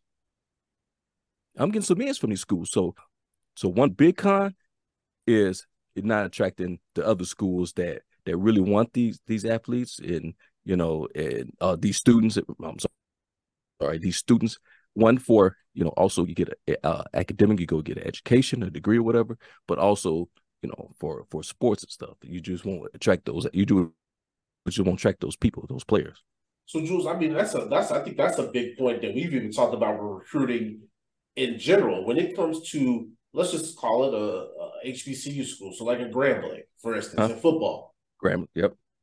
Well, the type of athlete that they want is never going to even check for them for many reasons, right? No. Facilities, the fact that they're not getting any sort of publicity on TV, and now NIL. So now you have that layer to the point that you were bringing up, adding another barrier for smaller schools especially mm-hmm. at HBCU. When it comes to you know, you have to be football, it can be basketball as well. Because we started to see right. where some of these top profile recruits were kind of looking at the HBCU. And that's this is before NIL. And it hasn't really worked in the advantage of this of that student athlete. And it's because I can go to a, a Michigan, an Ohio State, or a Notre Dame where they have these huge alumni that are pulling together all their resources to make sure that the top talent is going to come to that school and not only come there, but stay there. Mm-hmm. Will stay. Mm-hmm. Now, you know, I'm on the University of Illinois football and basketball beat, and they have a collective. And what this collective does is it's a, it's, a, it's a pool of 80 folks that are venture capitalists, entrepreneurs that have companies, and they will do different deals for a student athlete. So basically, if I own this type of company, I'm going to bring this student athlete. He's going to come in. He's going to be a spokesperson for my business. You know what I'm saying? And we're going to oh, wow. him. Yeah. Mm. Okay. So my thing is, the bigger your program, the bigger the the prestige of your university, the more apt that yeah. your collective is going to drive up a lot of money for your student athlete. Now, there's a, a, basketball player in Illinois. I don't want to put his name out there, but he was in the NBA draft. If you know enough about sports, you can probably figure out what I'm talking about. He entered the NBA draft. He didn't get a promise from an NBA team that he would get a guaranteed contract that he wouldn't get drafted in the first. Well, he knew that he wasn't going to get drafted in the first round because he didn't have that guarantee. So he went back to Illinois because the NIL people came back and said, "Hey, we're gonna get you four hundred thousand dollars in NIL this season." Right. You're 22 years old. What you gonna mm-hmm. do? man, run that. Run that. I get to go. Run I that. get to stay at college for another year. Run that. Right. See, because if let's say you didn't get picked by NFL, NFL or a professional team, so you're getting some out. there. You you getting some. And I just think back to how Reggie Bush got fucking screwed. They took his fucking Heisman away from him. This dude, when he played at USC, yeah. one of the most electrifying athletes ever, bro. And this is the thing, as a Notre Dame football fan, bro, it's hard for me to give him his props. But Reggie Bush was cold, bro. Oh, dude. Dude, a 10 year ban? Come on, man. A 10 year ban? They took his Heisman? Or uh, now, personally, let me ask you. Now they said he, he gave it, he gave it up. It was some. Yeah, they said he had to return it. He had to. Oh, he had to return. Okay, so. And on top of that, USC they turned their back on him and they started throwing dirt at his name too. And I'm sitting here like, right. y'all motherfuckers profited off of this guy. Oh yeah, Reggie Bush. Come on, man. But this is why I think NIL is good in the instance because a guy like Reggie Bush, you wouldn't have had the chance for those boosters and agents to be giving him what they gave him because now everything's above board for the most part. Right. But right. now, if I'm a Reggie Bush, I can just go out there and get whatever I want through a collective and get a couple million while I'm in school. Mm-hmm. Right. They got athletes Jules out here three million dollars in NIL money. Man, that's just crazy. Right 18 years old. Dude, 18 and you get now now Prez, a couple things. Now it might another part of another part of the con because you know you're gonna get cats who want to be want to be the big dog. Mm-hmm. And they want they want more. So it might be some it might be some some potential type of uh, tension amongst teammates. You know? I can see you that because okay, for instance, man, it's, it's just funny that we're doing this show, man, just because I got so much inside information. So I was gonna let something okay. go here. So okay. that was happened last year on the, on the, University of Illinois basketball team. There was a kid, Skyy Clark, who came in there. He was a, a top 25 recruit, decommitted from Kentucky, decided to sign in Illinois. Well, there were some promises made to him. First promise, they promised him to start point guard position. The second promise, okay, he was promised X amount of money in NIL. So he gets to campus. A majority of the NIL collective budget went to one player, him. He gets to campus. He's got all these special privileges that are being given to him. Promise of a starting job. Well, guess what happens, Jules? That bleeds over into the locker room. One mm-hmm. of his mm-hmm. teammates in the middle mm-hmm. of the mm-hmm. season punches him. The kid ends up leaving the program in the middle of the school year cited mental health, said that he went home to take care of his family, this and that. And I'm not going to sit here. I'm not one to, to say whether that was true or not. That's not for me to say.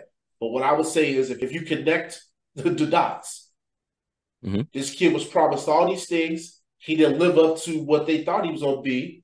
People in that locker room was kind of like looking at him sideways. And guess what? You set the kid up for failure. And what you just said, Jules, that's a perfect example of how that played out in real life we yeah, that's that that can be rough, man. That can be rough because let's be honest, because as you know, you've been on teams and you know in the locker room and stuff. When the chemistry off on the team, it messes the whole dynamic up. Oh yeah, you fucked. yeah, you, man. Even though it's you know, even though it's good, even though it's good because listen, these these universities are making big money off these oh, athletes. Oh yes, oh yes, and they sh- should be able to get a piece of the pie. Uh huh. But then you know, have I mean, it has to be some some understanding. We can't have tension. I mean, let's be honest. If one person's is a superstar stud and is getting all these accolades and stuff, another person, I mean, it's you know, and you're not there, you know, you can't hate on him because he's this and that. But still, we dealing with human beings. You know, we we're human. You know, human emotions. So things going to trigger, man. So is just some of them things that's going to come with it. You know, it's gonna come with it. Like you said with the example you gave, Prez. Dude didn't live up to it. Cats was like, wait a minute, how this man deserving this spot and this and that and this and he and he get all done anything, cheese. you know. So right, yeah, that can that can come back and bite you now. And, and let's just be honest, Jules. Now I don't count other people's dollars, but people out here do. Right. I mean, and what I do in corporate America yeah, yeah. Is, is, full transparency in what people make, right? You know, when you're in sales, you know, people know what your quota is, they know what type of bonuses and stuff like that you hit. Well, a lot of times, man, that shit, people be kind of hating a little bit. So this NIL situation, mm. let's just be honest. everybody ain't a five star recruit. Right. There's levels to this, as you and I always say on this show.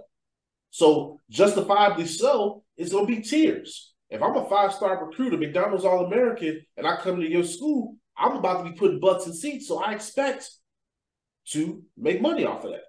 But let's say I'm a two star yep. recruit, a kid that just you know probably won't see the court that much. You know, I may get a show up to this hospital and shake some hands, and you know I might get a little something for that. I'm not gonna get like the big car dealership deals that a lot of these other guys are getting. Well, in my mind, I can't be counting that person's dollars, and I can't be worried about what they get because hey, I'm not on that person's level. Now, some people mm-hmm. argue, well, it needs to be fair, but I don't feel how can it be fair when it can't right. If if one person is the reason why the team is successful or the reason why people are talking about the team, then of course they're going to get more of the pie.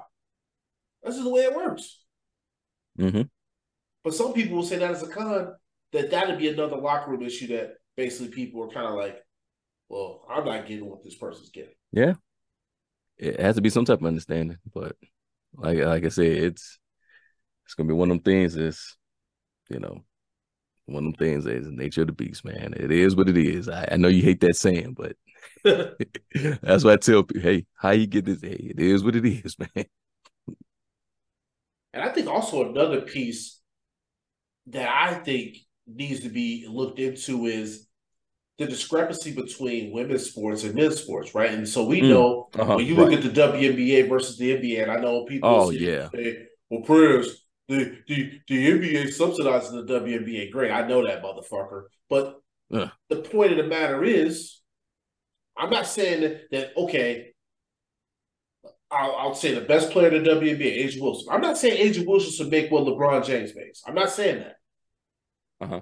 But I think that we need to come up with some sort of a structure that's fair.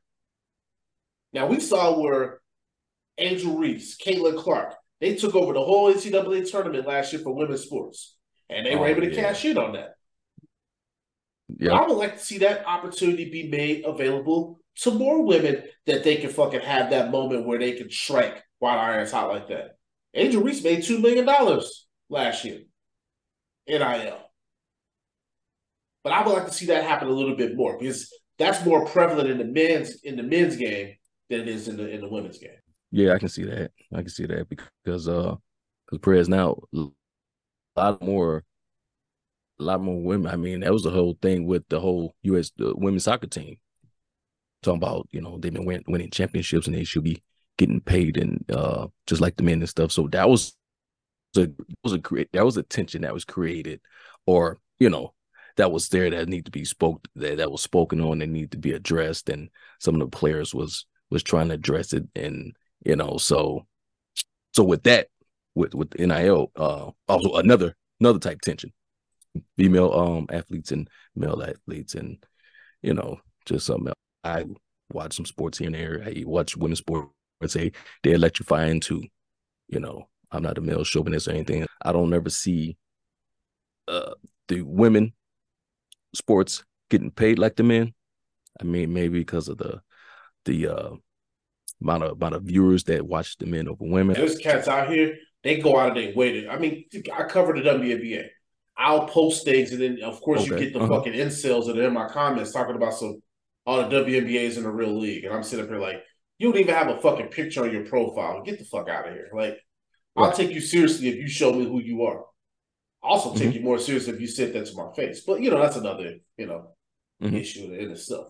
The problem is though, you get these people out here trolling and it's not a real league and this and. I'm like, you say that about people that's doing things that you can't do. They'll You're not me. an athlete. Right. you can't even get up off the couch. You talking about some other than an athlete. Well, what are you? uh, they'll, they'll dunk all over me. I ain't gonna lie, it, it's just Man. interesting, right? We're, we're here in Chicago, Kahleah Copper. Man, dude, she is such an athlete, bro. 27, probably about to enter her free agency. Well, she's to be entering her free agency season here next year.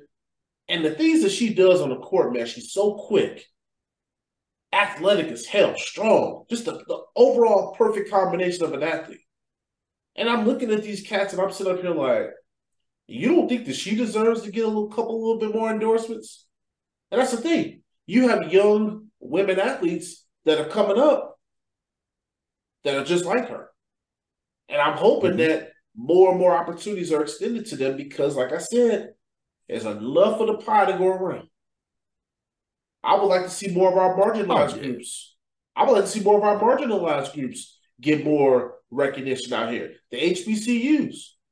I would love yes. for our collectives to get built. I would love some of our black billionaires to come together and put together a fund that can help attract some of these top talent. That's the thing. We always talk about creating our own and having a seat at the table and all this other shit. I'm like, no, we need to be putting our money where our mouth is. It's too many of us that's got money out here, and we don't do nothing with it but hoard it. Yeah, let's fucking build together, like we always talk about. That's what we did in the past. That's how we got out of the fucking tough situations we were in the past. That's how most of our ancestors fucking migrated to where they got to. It's because they worked together. They pulled their resources uh-huh. together. We've gotten away from that.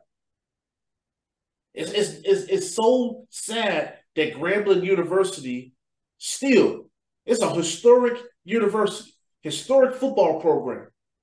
And it still is never going to be at that level of a, a Penn State, a Oklahoma, and Texas. And why is that? It's because we don't do enough of making sure that our own gets elevated. We'll support somebody else over supporting our own. Hmm. Now, now, the Chicago Classic is coming up here this weekend at Soldier Field. I guarantee you a quarter of that fucking stadium will be occupied. Now, Chicago Classic, mm. that's going to premiere two HBCU schools. The only thing that people going to care about is the bands and they're going to leave. That's not surprising. Right. I was about to say, right. Yeah. Normally they go because, right. Yeah, you know, you get the the bands that be they be getting down stuff. But we definitely need support. You know, like how people rally around when Black Panther, the first one. You know how people was, oh man, we get all black cast and this and that. We need to go see this. People was selling out arenas. I mean, not arenas, uh, theaters. Bus people getting buses to go and support this film. That's how it's supposed to be for everything for us. That's that's how it's supposed to be. One thing I like about the the the, the 50s and 60s as far as what what what our ancestors like, they had unity they had pride, they had plow, uh, power, and you know today not so much. You know, just crab in the barrel syndrome. You know, yep. as people like to say, eh, but if we just all pull together and just all support and come together and support one another, like I say, there's enough cheese to go around. There's enough bread to go around. Just you know, we just need to support each other and stop, you know, being like jealous or envious or or hating, and because everybody can benefit from it and then you show support. I mean, like I said, with the the the classic coming up, two uh HBCU teams going at it. You have the band. It's all black, you know. So the thing should be sold out. Let's say if we talk is cheap, right? I mean, we we we know yeah. That for years, right? We talked about hey, opportunities aren't here and this and that and blah blah blah. Well, yeah, the mm-hmm. the, the playing field necessarily hasn't been as level and fair. However, there's been some of us that have been able to make a way. And I feel like the things that I was taught growing up, I just like too much is given, much is owed, right? And I think that that idea is something that sticks with me. And it's something that I try to instill in people around me. Now, not everybody, you know I'm saying, agrees with my logic and they do what they do. That's fine. Like, yeah, I don't count other people's money.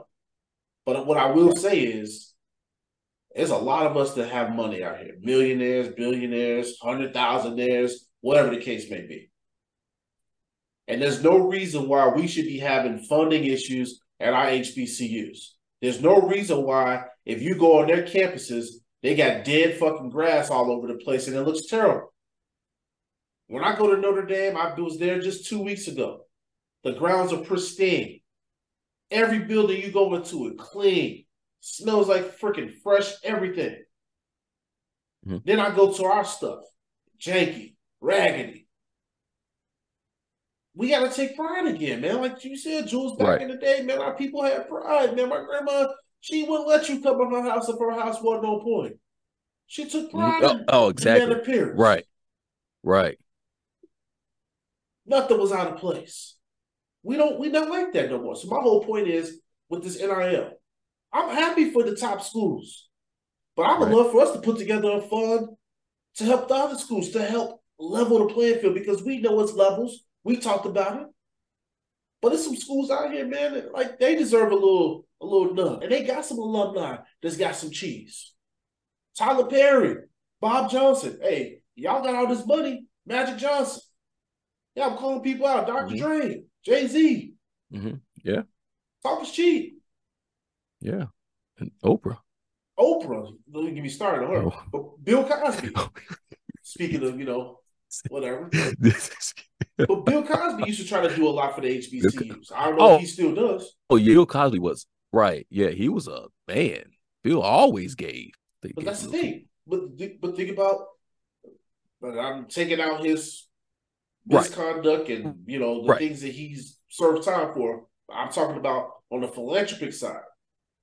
Right, exactly. Yeah. He planted seeds that I don't see too many other people coming up behind him and, and picking up. Only from that side on it. I don't want nobody else right. in the email talking crazy to me. I'm talking about from that side when it comes to what he did for those HBCU programs.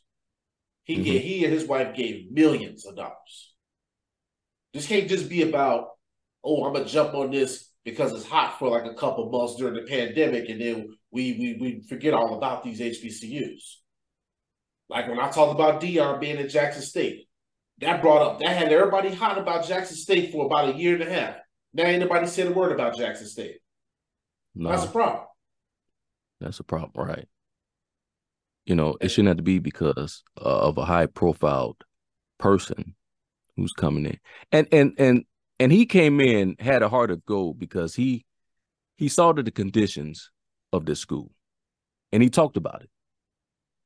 He built the morale up. He, you know, he gave these students a, a, chance. And they did some things while he was there. You know, he made a he made an impact, definitely. And that and that was just one person, Perez. Right. And he made an impact. But like you're saying, when he left, it shouldn't have been that was it. Um Which was my fear when he left because I knew I was like, once he Yeah. leaves, the pomp and circumstance goes, and then follow him to Colorado. Like Colorado Yeah, needs right. any motherfucking help with with prestige. We talk about the University of Colorado. That school got more fucking money and more fucking financial backing than, than anything. I looked at their facilities in that locker room. I'm like, God damn. That should look better than the Bears locker room. Now, you know what? You bring up a good point, Prez. Pre- Now let me ask you. Let's say if you was Deion, would you have went? Would you took Colorado uh, uh, uh head coach position? Now, I would say it, it- again, because you know how we talk, it's, it's hard for us to speak for what somebody else should have done. But however, Right. I think it's a But- fair right. question, Jules. Me personally, Mhm. I know everybody is guided by money and stuff like that. And, and, you know, I mean, I work in sales, right? So, yeah, obviously money is nice and this and that. But I always say this, Jules, and I know a lot of people don't agree with my logic. I don't think that all money is good money. Mm-hmm. I kind of feel like, man, I don't know what I don't know why Deion left so soon. I mean, I feel like Yeah. if he would have stayed for another couple of years, you don't think a better coaching job would have came up? I mean, Colorado, they were one and eleven or some crazy shit the year before Yeah, he took yeah. the program over. They definitely right. Right. And my thing is, he could have made a greater impact at Jackson State. Imagine if he'd have kept staying down there, kept winning, kept bringing in high profile people. Right. And the collective that I'm, I'm talking about, ain't no telling what they could have built. That's what I'm Mhm. saying. He was on the cusp of building something. And I feel like when he left, a lot of that left with him. Yeah. Prez, I'm on I'm with you. I'm on the same everything you you spoke, I'm with you 100 percent I would have stayed. I would have stayed. I would have stayed and built and keep building on on Jackson on uh, Jackson State. No, and, and, to that point, Jules, I mean, yeah, like I said, man, I think it's I, I take pride in the fact that you know what was done with Chicago State about it. I take pride in what was done here with Mhm. pulling back the curtain. We built both of those platforms from nothing. The first listener, to the hundredth listener, to the thousandth listener, all the way to the, the millionth listener. Each of those milestones, man, that shit means something, man, because we got this out of the mud, as they say. Yep. So when I talk about building something, I'm practicing what I'm preaching. Dude, you know all this, how many times we, Jules and I, and even on Chicago State of how we have somebody that tries to cozy up with us and try to offer us a, a, a fucking pot of gold to join their network and do all this. I'm like, man, I wish I would. You gonna come in here and try to tell us how we should do something. You came to us because you know we hot. Mm-hmm. But then you're gonna try to change us because that's what inevitably happens when people give you money. Now they have input into how you do things. But no, what Jules and I are gonna do, we're gonna keep building this thing the right way, brick by brick. And then when we get the money offers coming, it's gonna be the write-off. But see, the problem with a lot of us is we get short-sighted. The money come, and then we just go dra- grabbing the first thing thrown our way. Can't do that Mhm. shit. Can't do it. Right. Again, I'm not guided by money. I grew up with nothing. I say that all the time, Jules. I went to high school with clothes that didn't fit. You know what I mean? Like, I'm different when it comes to that. I got a couple things now. Yeah, great. But that don't dictate my happiness, man. Mm-hmm. And so when you asked me that question, it, it just kind of made me like realize that that's how our people, we have been programmed to go chasing things, but yet still we don't look within and be like, but is that really gonna make me happy? Right. Right. I'm happy because every time I look at this damn platform, I see growth. I see how you and I getting better on what we do. I see how we have engagement. And it just keeps growing. If we go a week without recording the emails of being bombarded, I'm like, we doing something right here. What am I Dude, gonna sell out on. for? Come on. Mm-hmm. Well, man, we making an impact over here, man. That's what it's all about. You talked about him going to Jackson State, how he made an impact. Now he'll be able to do that in Colorado, but Colorado's already fucking established. Yeah. Yeah. And this is the thing, I've talked about this on the past when we had these black podcasters and these black networks that they go join Barstool or some other bullshit because they throw a bag of money at them. And I had cats in my ear talking about some, oh, well, I don't have a problem with what they did because, you know what I'm saying, they, they get their money. And again, all money ain't good money. Money ain't good enough. Right. You're absolutely right. Because I'm not going to sell my soul, man. I got to look at myself in the mirror, man. Just because you gave me a bag of money, I work for you. You don't even respect who I am as a person. So people can buy you off, is what it is telling you. I mean, I'd rather have somebody respect myself and what I do and the product and, and our vision than for somebody who just talk talk in front of you, behind you. If the, hell, if they saying this in, in, in front of you, what they saying behind your back. Uh, I mean, hell, I'll be broke, but at least I'm love doing what I'm doing. Well, that's because you have character. You have character. And I'm not trying to take shots at Deion, but I'm just trying to tell you, Deion, that brother. No, right. I hope that when everything goes well for you in Colorado, but you see the media, Mm-hmm. they coming for him. Deion get, may forced all those players Yeah. off that team and brought his own people on there, and, and everybody waited for him to. They're waiting for him to fit, where they can say, "I told you so." And my whole thing in Jackson State, he was being elevated. People, people was putting him on shoulders. Now in Colorado, Right. they can't wait for him to fit. different environment, different different atmosphere. Not it's like you have to perform. It's like you have to win. Yeah, you have to. Ain't no excuses You have to. because they You gave know. you everything. They gave you everything you asked for. So now they're looking at you, you the savior, right? Okay, come in here, save us. hmm See, at Jackson State, he won seven, eight games. Shit, that was man. No people were worried about no national championship. And for them, they were like, "Hey, people talking to us. Our donors are coming back. Right. We got national The sponsors." now." stadium, the stadium was sold out. Yep. That was Man. the hottest ticket in town. Dude, come on. I I, I couldn't I couldn't leave, Perez. I'd have been like, man, man. it's good here. No, nope. I I always say this, Jules. I want to be where I'm celebrated and not tolerated. And I think the more of us, we need to get back to that. Right. Good point. Good point, dude. Good point. Jules, Gonna hit him with that curtain call, bro. This curtain call goes out to New Life Center. New Life Center was born out of desire to serve the communities around New Life Community Church, located in Chicago. New Life Center now has five locations in the city.